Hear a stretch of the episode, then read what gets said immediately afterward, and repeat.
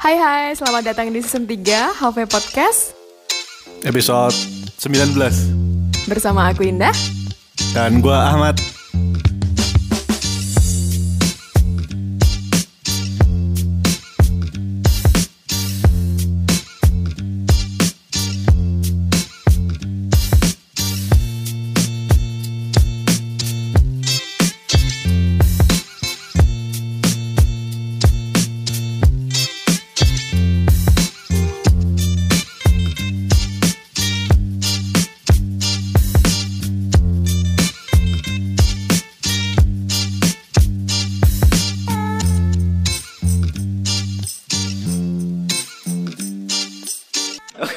Diulang gak deh?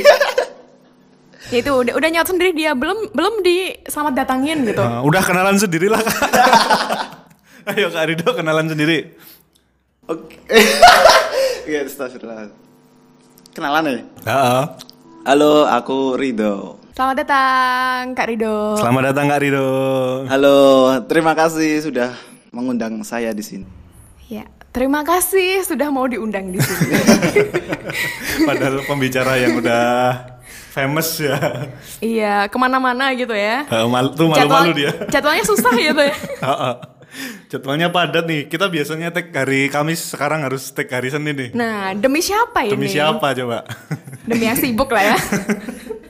Dipermalukan di sini. Serangan telak nih. Halo Kak Ridho, gimana kabarnya? Alhamdulillah baik-baik aja. Nah, kita sok kenal nih padahal baru pertama kali ketemu ya.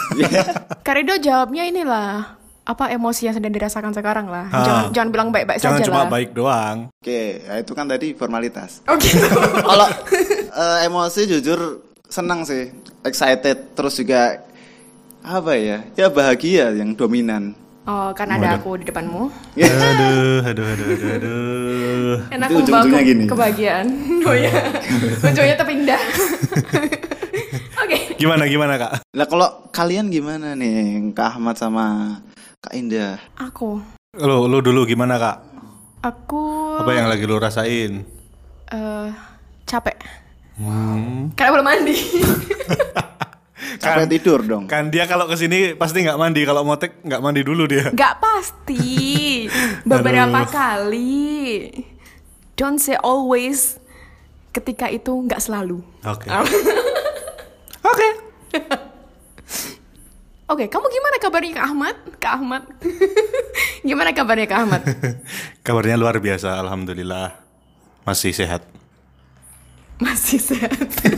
Iya kan? Kita kan enggak selamanya sehat kan? Iya, baiklah. Syukuri mumpung masih sehat. Iya. Oke. Jadi, kita mau bahas apa Kak Ridho di sini? Sekali-sekali biar guest-nya yang bikin tema lah. Mantap sekali. Boleh. Ini kan tantangan baru di HV ya. Jadi undang terus nggak tahu apa yang datang. Terus suruh menentukan sendiri. Suruh bikin tema, nanti suruh nanyain. Nanyain diri sendiri. Oke, ini menarik sekali. Kita opening aja ya. Sama closing lah ya. Aku ngasih kesimpulan deh, kamu menutup nanti. Oke. Oke, Kak Ridho pengen bahas apa nih? Nah, kan kalau di HV Podcast kan temanya tentang relationship ya. Bagus nih, jarang di podcast-podcast lainnya. Nah, kalau permasalahan di relationship kan biasanya itu sering terjadi konflik nih antara manusia. Waduh. Dan tumbuhan. Jamur. Gak lucu guys. Tolong lu. Oke. Lu gak lucu aja ketawa. Kotak ketawanya rusak. Oke. Ada apa dengan konflik tadi gimana Kak? Iya, konflik. Kadang kan karena manusia ya, sama dua orang manusia kan sering berbeda paham, terus berbeda latar belakang, kan itu akan selalu menimbulkan konflik. Kalau aku dengerin di podcast ini tuh ada yang pernah bilang bahwa hubungan yang kuat kan hubungan yang bukan tanpa konflik kan. Iya. Nah, tapi yang bisa menyelesaikannya. Wih, mantap. Iya, aku pendengar setia Halbe Podcast. Oke. Oh, terharu. Sejak zaman season 1. Oh iya, aku jadi ingat. Itu masih lugu-lugu. Katanya. Beneran. Aku jadi inget ini. Dulu tuh aku udah nawarin Ridho buat ngisi di HV dari season 1 guys. Astaga. Sampai dia udah diundang kemana-mana. Sampai dia jadi famous dulu. Baru diundang ke sini. Baru diundang ke sini. Di season 3 lagi udah ini. Astagfirullah. Parah emang. Inden.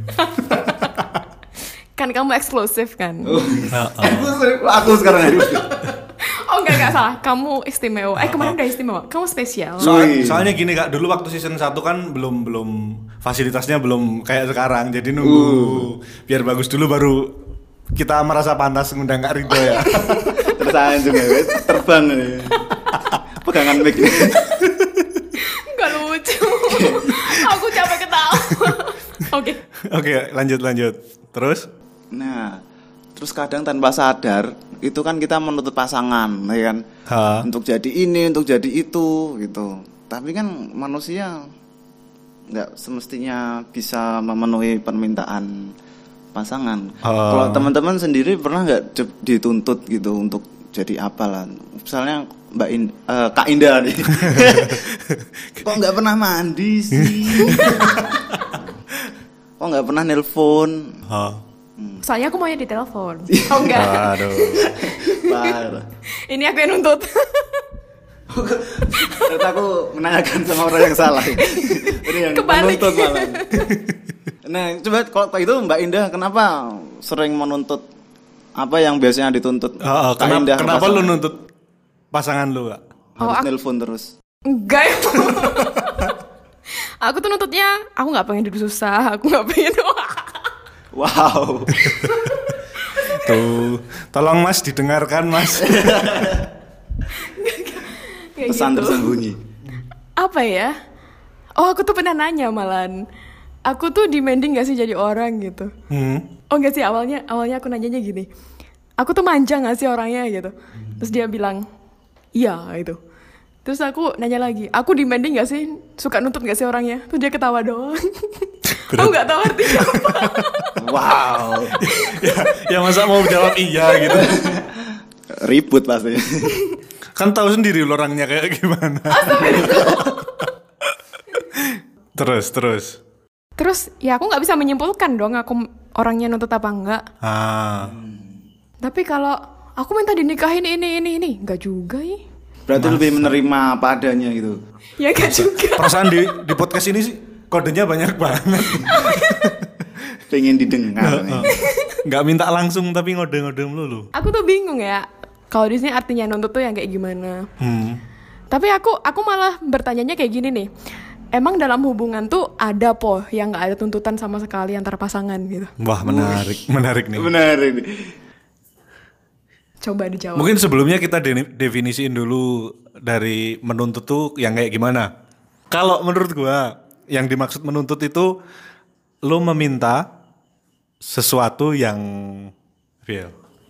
Yang harus diturutin? Enggak, lo meminta sesuatu yang lain dari pasangan lo atau dari orang lain gitu. Jadi yang enggak di dia sekarang lo minta entah sifatnya entah apa gitu. Lo minta dia berubah dari apa yang ada di dia sekarang gitu. Mungkin definisi menuntut kalau menurut gue kayak gitu. Menuntut adanya perubahan di pasangan gitu. Itu menuntut menurut definisi kamu. Kalau definisi Kak Ridho apa tuh? Sama sih. Menuntut ya kayak gitu kan. Pengen orang lain tuh menjadi sesuatu yang sesuai dengan keinginannya dia. Membentuk sesuai dengan keinginannya gitu ya. Oke. Ya itu tuntutan. Cuman gini sih, kalau aku sih ya antara kan denger lagu Tulus nggak sih yang? Wih, aku kepikiran itu. Yang jangan cintai aku apa adanya gitu. Maksudnya tuntutlah sesuatu. Eksplisit itu lagu. Biar kita jalan ke depan, nggak ke belakang. Iyalah jalan ke depan gimana sih? Oke. Tapi justru malah minta dituntut ya dia. Iya, itu gimana tuh? Mari kita dengar jawaban dari Kak Ridho. Apa aku nyanyi nih? Nyanyi lah nggak apa-apa. Nyanyi. Jangan. Menuntut sesuatu agar jalan ke depan. Tergantung. Tapi apakah tergantung anunya sih ekstrimnya? Kalau misalnya terlalu menuntut berarti dia nggak bisa menerima. kondisi pasangannya. Iya. Tadi aku mau ngelucu di situ tapi nggak jadi. Bila kita ulang. Tuh nanti terus. Baru diulang. Aku capek dengan diriku sendiri. Oke, maaf dong. Tenang. Oke, kalau kembali ke pertanyaannya Kak Indah tadi, apakah di suatu hubungan itu benar-benar bisa tanpa ada suatu tuntutan? Nah, jawabannya kalau aku nggak bisa. Karena? Karena apa ya? Ya, yang ku jalani kayak gitu sih. Maksudku, menurutku kayak yang benar-benar menerima apa adanya itu, menurutku nggak ada gitu. Tetap pasti ada sesuatu yang perlu didiskusikan gitu. Entah perubahan itu akan diterima atau tidak, tapi pasti ada sih tuntutan kalau menurutku. Kalau aku ya. Kalau emang ada hubungan yang menerima apa adanya tanpa ingin mengubah apapun. Memang terkesan klise sih ya. Tapi kalau di dunia nyata emang rasanya nggak akan lepas dari tuntutan sih. Take and give gitu kan. Iya. Harus pengen ini. Kayak hal sederhana lah, kita minta pasangan setia. Itu tuntutan apa enggak? Tuntutan. Itu normal berarti kan? Berarti kan itu tuntutan yang wajar kan? Wajar. Aku yang mewajarkan ya guys. Iya juga sih. Tapi kalau misalnya banyak menurut kayak gitu, apa dia nggak jadi dirinya sendiri nanti? Nah, itu dia. Gimana tuh? Ribet ya cari jembatan mau ngomongin ke sini. Dari tadi muter-muter. Gimana? Jadi kalau dari aku sendiri sih lebih ke mikirnya gini ya. Misalnya hal sederhana deh. Misalnya aku sama pacarku dulu awal-awal tuh kayak misalnya aku pergi kemana gitu. Dia kan termasuk tipe yang memperhatikan penampilan orangnya. Sedangkan dulu akunya orangnya agak cuek gitu sama penampilan gitu. Terus ketika aku pergi ke suatu tempat tapi bajuku nggak sesuai gitu, misalnya too casual atau terlalu formal gitu-gitu, dia protes gitu, kayak aku lupa ya protesnya kayak gimana gitu. Intinya ya dia protes gitu. Terus sempat aku mikir, ih kok dia nggak nerima aku apa adanya sih gitu. Gitu ada pikiran kayak gitu gitu. Terus di sisi lain setelah akhirnya ku pahami, ku perhatikan, ku resapi, salah lagi mau ngomong. Setelah ku lihat-lihat lagi, ada benernya juga gitu. Karena ketika, kan pada saat itu aku sempat protes yang, kalau nggak nerima aku apa adanya sih gitu. Kok nuntut sih gitu-gitu. Tapi ketika aku berubah gitu, dan aku menyesuaikan diri, beradaptasi dengan hal itu, aku malah ngerasa lebih pede juga sama penampilanku yang sekarang, misalnya kayak gitu. Jadi kayak, oh iya, ternyata yang dia omongin tuh bukan karena dia nuntut gitu, tapi memang dia menunjukkan ya? Sesuatu yang lebih baik gitu. Yang seharusnya, semestinya. Yang membuatku lebih nyaman malahan gitu. Jadi, masa makan di burjonan pakai dress gitu kan? Iya, contohnya kayak gitu ya. Iya, kan? Terima kasih contohnya, tapi itu terlalu ekstrim ya. Ya kayak gitu. Itu kalau dari aku. Berarti memang pacarnya Kak Indah cukup apa ya?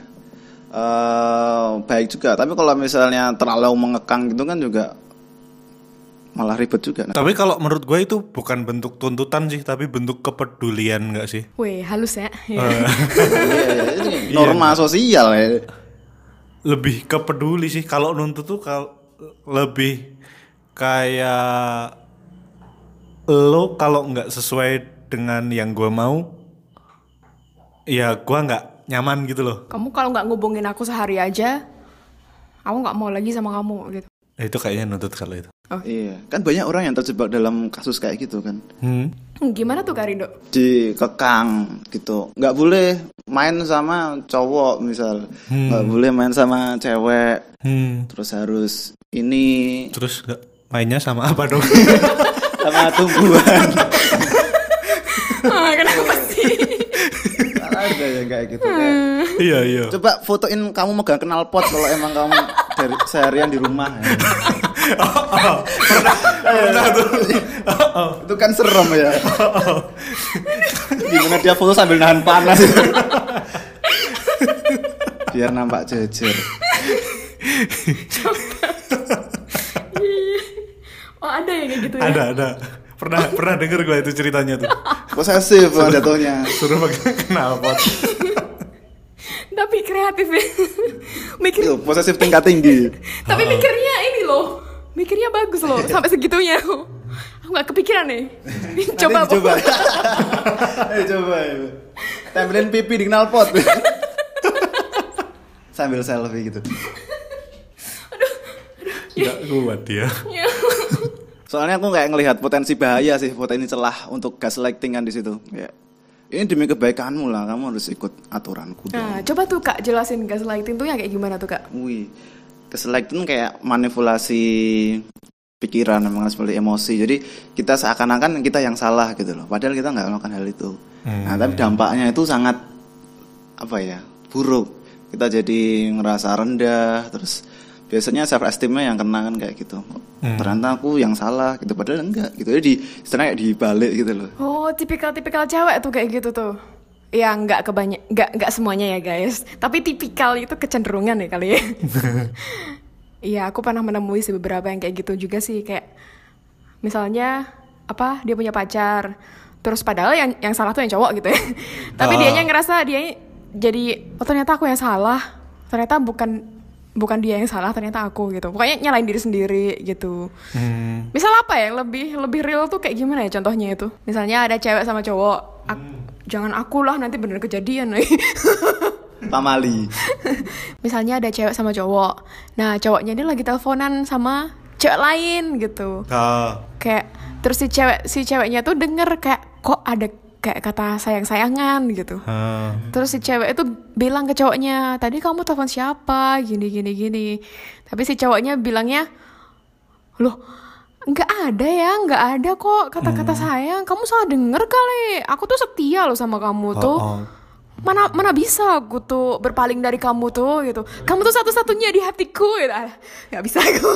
Tadi itu telepon dosen pembimbing gitu. Nah kayak gitu. Terus abis itu si cewek ini jadi ngerasa salah gitu. Jadi ngerasa posesif ya, terlalu matang juga. Oh iya ya, kok aku gak percayaan ya sama dia ya. Kok aku curigaan, padahal kan dia setia sama aku. Kok aku kayak gini gitu. Jangan-jangan aku yang kelainan gitu. Iya kan, sampai jadi ngerasa gitu kan. Kalau digituin terus tiap hari kan lama-lama jadi mempertanyakan tentang dirinya sendiri ya. Oke. Bahaya juga. Iya. Gimana kalau menuntut itu juga wujud lain daripada itu kan bisa kan? Mantap. Kayak misalnya, ya itu tadi kayak aku pengen kamu kayak gini biar ini demi kebaikanmu, padahal ya demi kebaikan dia sendiri. Ya, gitu. Kan bisa terjebak dalam keadaan yang seperti itu kan malah jadi bahaya. Gitu. Gimana kalau memang kan biasanya kalau misalnya menuntut kan terus arah lainnya kan egois ya kan. Iya. Nah, gimana kalau kata-kata egois itu, kamu egois itu tuh adalah gaslighting atau memperbalikkan biar kita nggak jadi diri kita sendiri. Berat itu.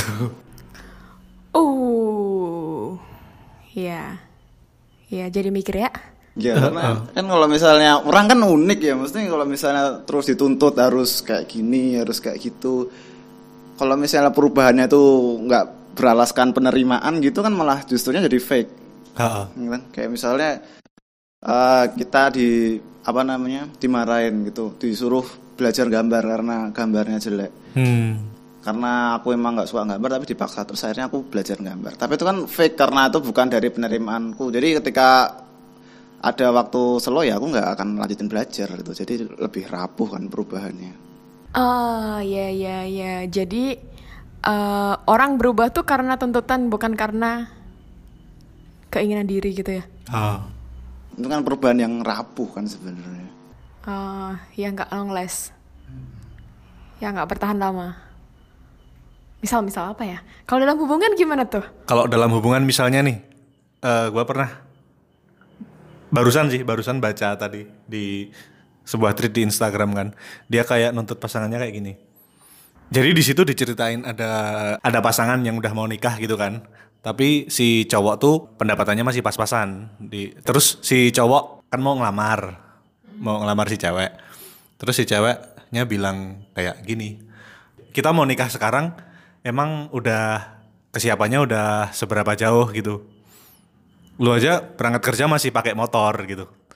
Terus nanti kita kalau udah punya anak, misalnya mau mudik ke luar kota, ke rumah orang tua, masa anak kita mau diboncengin pakai motor kayak gitu kan?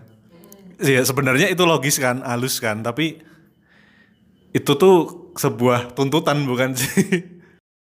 Ya mungkin kalau nggak ngelihat yang cowok misalnya, ya aku nih sebenarnya udah mengusahakan yang terbaik, udah kerja sekeras ini, udah lembur-lembur. Kalau nggak ngelihat itu, ya bisa jadi itu tuntutan dan keegoisan si cewek sih. Iya, jadi kayak dia maksa apa?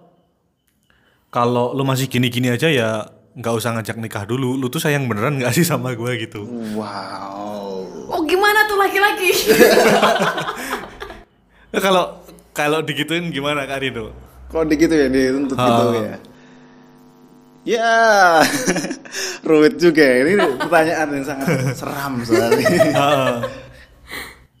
Lu mau sukses dulu lah baru, kalau udah sukses dulu baru boleh lamar gua gitu. Dia bilangnya kayak gitu. Kalau lu digituin gimana? Ya, kalau aku sih mending harus tetap punya basic. Nggak nekat juga, misalnya nggak punya apa-apa langsung nikah tuh nggak harus.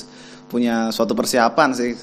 Nah tapi persiapannya itu kan gak harus langsung jadi, gak harus saat gitu. Ini kan karena justru itu kan diuji di situ kan hubungan itu ketika gak punya apa-apa gitu. Tapi ketika punya apa-apa juga diuji juga. Sama aja.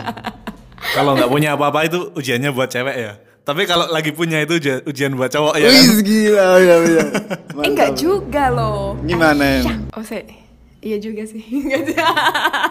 Habis kena motor berubah pikiran. Tapi tahu nggak yang menarik dari tweet itu tadi endingnya? Jadi jawaban si cowok dia tuh jawab kayak gini. Nanti kalau gue udah sukses, gue udah nggak tertarik sama cewek kayak lu gitu. Anjay. Keren kan? Tapi bahas-bahas kayak gitu, maksudnya kayak apa? Bahas-bahas hubungan cewek cowok ke jenjang yang lebih serius gitu. Aku jadi berkaca aja sih. Gimana? Jadi ya merefleksikan apa yang sudah aku alami gitu. Kayak ya dulu aku dihubungan sama yang dulu itu, ya aku secara gak langsung menuntut dia sebenarnya. Aku secara gak langsung ya ini kontribusiku, salahku di sini. Jadi kayak ya emang aku gak menerima dia apa adanya saat itu gitu.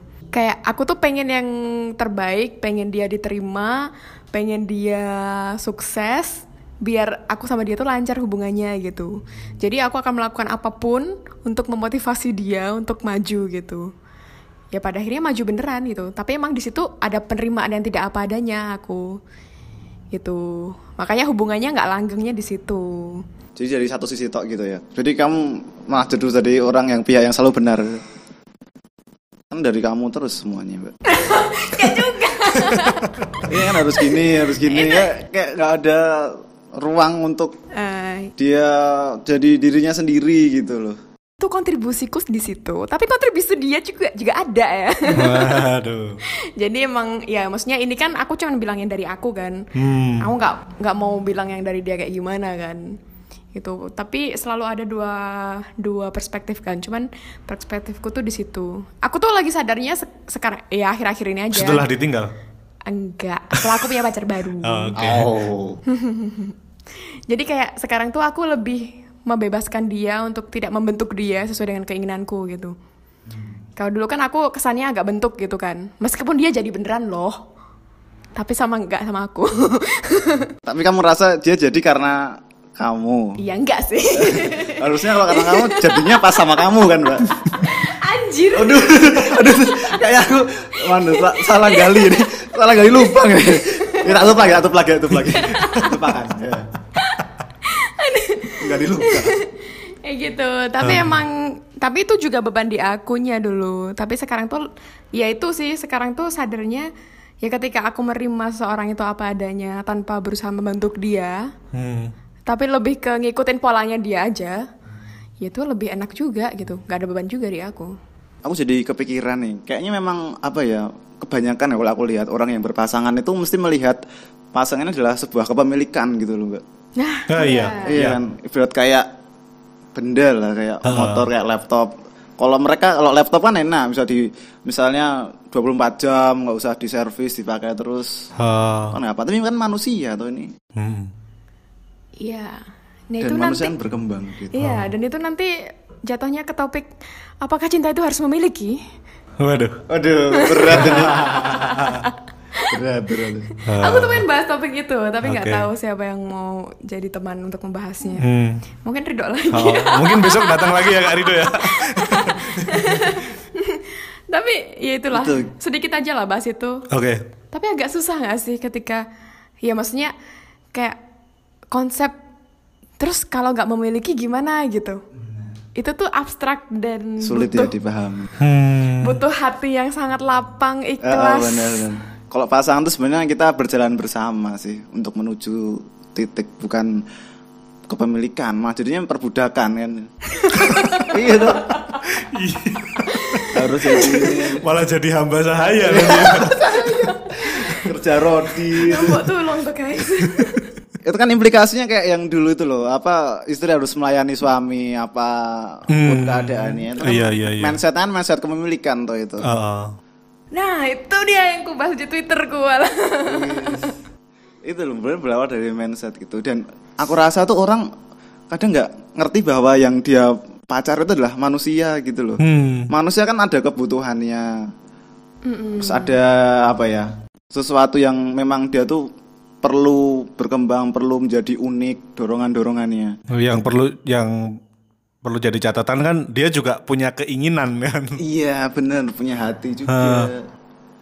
Gitu. Kadang kan memang manusia tuh punya ruang yang apa ya?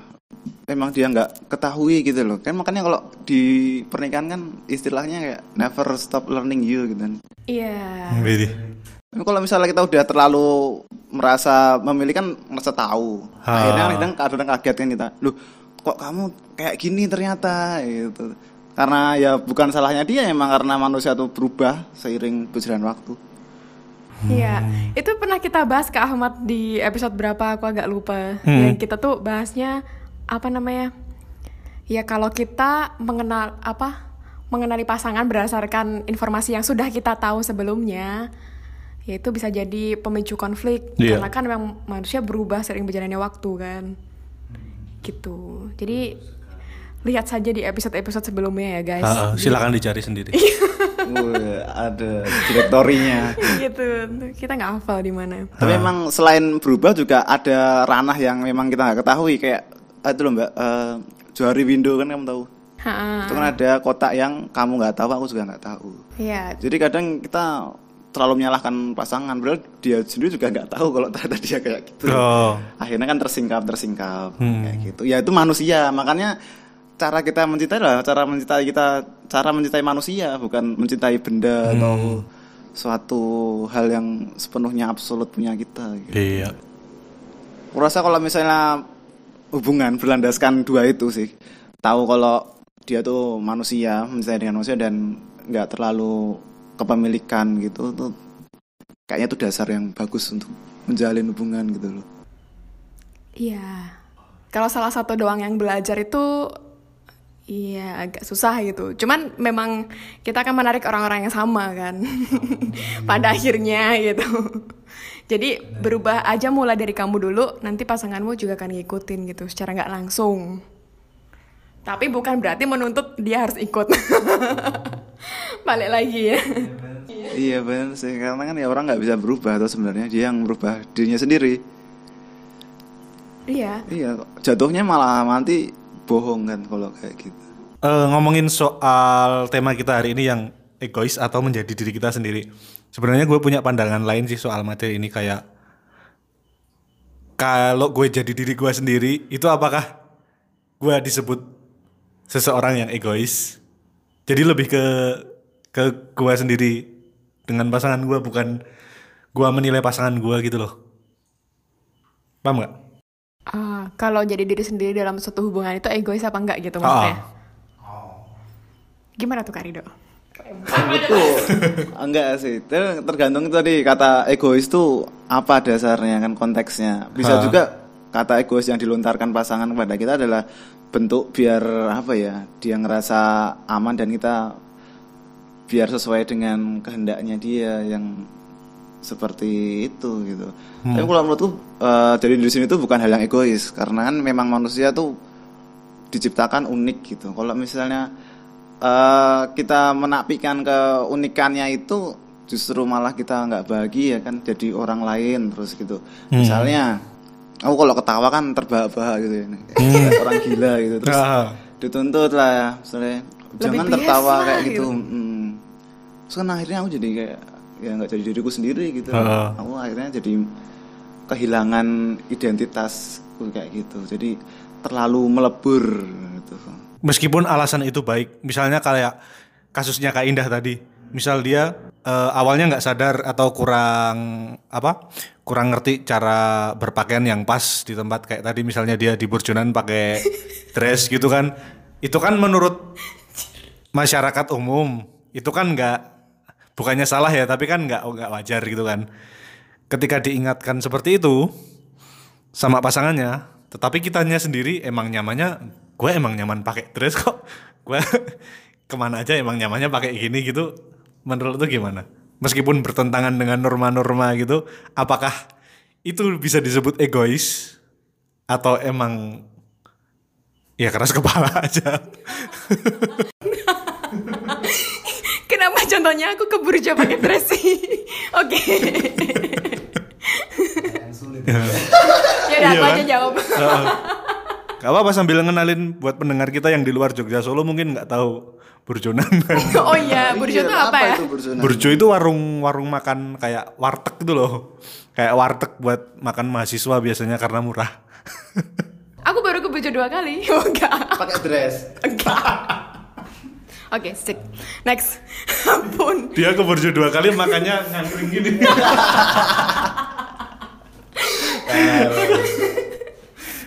Aku dulu mau ke burjo tapi gak ada yang ngajakin. Oke. Gimana Kak? Kalau aku sendiri iya sih, kenapa ya contohnya harus pakai dress ke burjo gitu ya? Iya, biar logis. Oh iya, oke. Kalau aku sebagai orang yang mengalaminya lah, yang mengalami itu gini, patokannya tuh di kenyamanan masing-masing gitu. Jadi misal aku tuh emang nyamannya pakai dress, dan meskipun norma masyarakat itu harusnya ya lo tuh kalau ke burjo tuh pakainya casual gitu. Tapi kalau aku emang nyamannya pakai dress dan ya itu emang keunikanku kayak gitu. Jadi ya nggak usah dibayangin. Jadi ya kalau aku dipaksa buat nggak pakai dress, ya itu mungkin mengubah diriku menjadi bukan aku gitu. Di situ patokannya kenyamanan sih. Kalau aku nggak nyaman dengan perubahan itu, ya itu perlu dievaluasi ulang tuh gitu. Tapi ketika ada masukan, ada feedback kayak gitu, dan akunya bisa dengerin gitu. Oh, jadi tuh kalau ke burjo tuh lebih nyamannya pakai ini ya. Kalau pakai dress kan agak ribet gini. Misalnya kayak gitu. Aku nggak ngerti sih. Aku agak bingung sih mencontohkan yang lebih real tuh kayak gimana. Sebenarnya nggak salah sih. Oh, aku ada contoh yang lebih real. Sebenarnya enggak. Nanti yo. Jadi kalau misalnya, oh ternyata aku kan nggak pernah pakai casual. Terus aku nyoba pakai casual. Oh ternyata tuh lebih enak toh gitu. Dan baru paham, oh ternyata ini tuh lebih nyaman ternyata gitu. Kalau aku lebih nyaman pakai yang baru, ya perubahan itu menurutku nggak apa-apa gitu. Dan itu bukan keegoisan juga. Bukan tidak menjadi diri sendiri di situ. Apa ya gitulah. Intinya kenyamanan diri sendiri dengan kan kadang kan apa yang kita lakukan kan nggak selamanya totally bener kan. Iya benar juga. Dan kita juga perlu mendengarkan orang lain, mendengarkan perspektif orang lain kayak kita tuh ibarat kalau kita dapat info dari orang lain tuh kita nggak penuh gitu loh gelasnya. Jadi sisakan ruang untuk orang lain masuk, baru nanti diproses gitu. Oh jadi yang paling nyaman tuh yang mana gitu. Baru oh ternyata ini gitu. Gitu sih. Jadi kesimpulan Kesimpulannya patokannya adalah kenyamanan diri masing-masing. Oke, kalau sekarang contoh yang lebih real, nanti Mas Kak Ridho yang jawab ya. Oke deh. Kalau tadi kan contoh fake dari Kak Indah ya. Fake. Kalau contoh yang real misalnya kayak gini, ini yang berhubungan sama orang lain juga, sama lingkungan.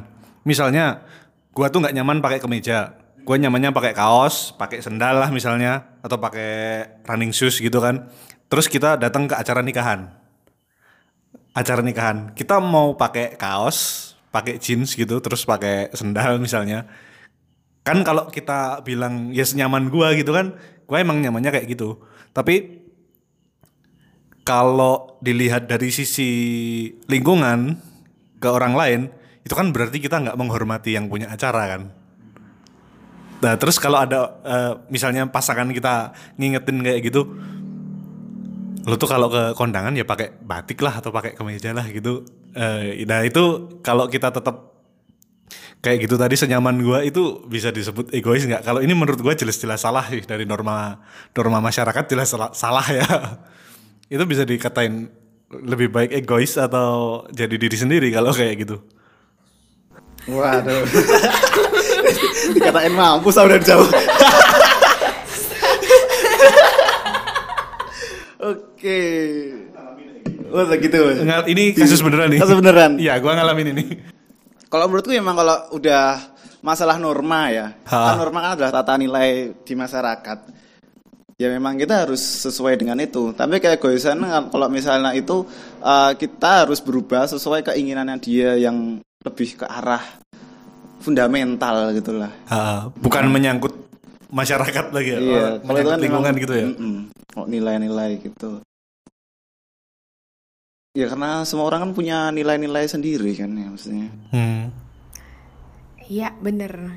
Itu akan jadi egois ketika ya kita sesuai dengan mau kita sendiri. Menurutku itu egois karena ya itu sih bener kamu bilang kan, tidak menghargai yang punya acara misal gitu. Tapi kan sebenarnya kan apa ya, kayak kalau kita menyesuaikan dengan yang seharusnya, itu kan artinya kita bisa beradaptasi dengan lingkungan kan. Kita beradaptasi dengan dengan lingkungan yang kita temui gitu. Terus aku mau ngomong apa? Apaan? Intinya itu penyesuaian diri gitu. Iya memang realitanya gitu, kita nggak akan bisa lepas dari norma-norma sosial. Ya kita bisa menyesuaikan, tapi juga kita bisa tetap jadi diri kita sendiri ya, punya batasan juga, jangan sampai terlalu bebas ya. Ya, bebas tapi itu punya aturan ya. Iya. Karena kita nggak hidup sendiri guys. Kalau mau bebas ya udah cari planet sendiri, hidup sendiri. Oke. Jadi harus seimbang. Nanti kalau misalnya kita terlalu melebur, yang kita kehilangan diri kita sendiri itu nyarinya susah. Bener, nyarinya harus kemana-mana. Berapa sesi, berapa biaya yang dihabiskan untuk ketemu Mas Ridho gitu ya. Jadi yang mau konsul bisa ketemu Kak Ridho langsung ya. Bisa janjian gak sih Kak? Aku tuh belum belumnya tempat konsul. Atau yang bisa ke UKAPI gitu. Oh iya, bisa. Oh iya, oke. Bisa ya. Online dulu mungkin. Bisa DM tanya Kak, prakteknya di mana gitu. Itu juga bisa tuh gitu. Bisa menemui Kakak di mana gitu. Atau yang mau bikin kerjasama nih ya. Barangkali Ahmad sama Kak Julian dan lain-lain berniat bikin biro konsultasi atau apa. Ya kita sih siap-siap aja ya dong. Oke. Ya. Terima bulan. Ya Kak Julian sebagai pemodal besar silakan. Udah di-mention berkali-kali tapi gak pernah diundang nih. Oh iya. Ya boleh deh diundang deh besok. Sekarang aja diundang. Masuk gak Kak? Oke, jadi dari obrolan kita panjang lebar ngalor ngidul. Kesimpulannya, jadi egois apa jadi diri sendiri? Ya. Silahkan disimpulkan sendiri. Iya sebel deh. Oke. Kalau dari masing-masing dari kita nih, apa yang didapat gitu? Dari Ahmad dulu. Yang didapat adalah lebih baik jadi diri sendiri tapi tetap pada ranah atau porsinya. Jadi tidak berlebihan, tetap ada aturan yang mengikat gitu. Oke, kalau Kak Ridho? Sama. Apa tuh sama? Okay. Ya, jadi di sini tuh penting sih menurutku, karena itu yang kita punya gitu. Kalau misalnya kita jadi orang lain kan malah nggak nyaman ya, emang karena kan kita paling jago jadi diri sendiri. Kan rumah bagi kita ya, kita harus tetap menjaga diri, tapi kita juga tetap punya boundary juga sama tuntutan yang itu akan menghilangkan jati diri kita seperti itu. Jadi lebih punya boundary yang bukan seperti tembok, tapi lebih ke arah apa ya, yang lebih fleksibel kayak gitu. Pagar ya Kak? Pagar. Pagar ya, di tembok sama aja. Tembok karet lah. Mantap. Gimana sih? Fleksibel. Oke. Kalau Kak Indah, silahkan disimbolkan. Kesimpulannya sudah disampaikan dong Kak. Jadi ya emang benar sih. Jadi diri sendiri itu nggak selamanya egois gitu. Egois itu menurutku adalah ketika kita tidak menyisakan ruang untuk mendengarkan orang lain di situ. Jadi meskipun kita punya keunikan masing-masing, tapi kita juga punya ruang untuk apa ya? Ada ruang abu-abu yang lebar di situ untuk mempertemukan antara diri kita dengan pendapat orang lain.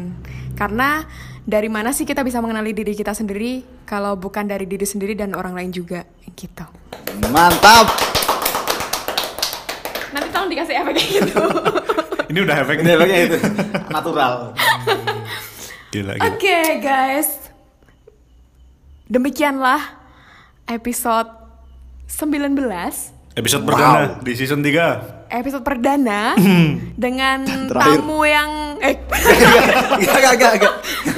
Baru aku mau bilang tamu yang fenomenal, tapi dia kayak gitu ngomongnya. Kan sebel. Kurang aja. Dengan tamu yang biasa-biasa aja. Oke. Yang siap menerima kalau kesah siapapun lah. Aduh. Iya, Kak Ridho ini termasuk salah satu orang yang bijak dalam berpendapat lah. Oke. Masa sih? Heeh. Males banget sama dia. Benar, ini salah satu temen diskusi yang menyenangkan sih bagiku. Ya kayak gitulah. Ada beberapa orang, tipikal orang kan. Dan ini salah satu yang menyenangkan untuk diajak diskusi banyak hal, banyak ranah abu-abu ini Kak Ridho ini gitu. Dan Ahmad tentunya lah ya, gak usah disebutin lah ya. Oke. Indah pamit. Oke, terima kasih Kak Ridho udah datang. Iya. Udah pamit padahal. Gak apa-apa, dia udah pergi duluan. Terima kasih udah bersedia datang di HV Podcast. Besok akan kita undang lagi, semoga. Ya, terima kasih kembali. Senang bisa hadir di sini. Wih, aku balik lagi guys. Gak jadi pamit. Udah pamit. Balik lagi. Oke, kita tutup bareng-bareng yuk. Yuk. Kita bilang bye-bye bareng-bareng ya. 1, 2, 3. Bye-bye.